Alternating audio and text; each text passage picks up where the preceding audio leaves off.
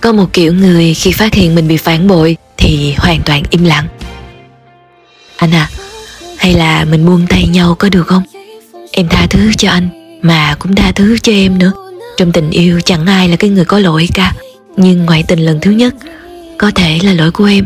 Nhưng để anh ngoại tình lần thứ hai và nhiều lần sau đó nữa thì cũng vẫn là lỗi của em. Lỗi vì đã chưa từng học được cách thực sự yêu thương chính mình để bản thân phải nhậu nát ở trong cuộc tình này lỗi vì đã xem anh là tất cả của cuộc sống. Để khi quay đầu nhìn lại, cuộc sống này đã không còn là của riêng em nữa. Em không ầm ĩ nữa, không có nghĩa là em đã thôi không đau lòng.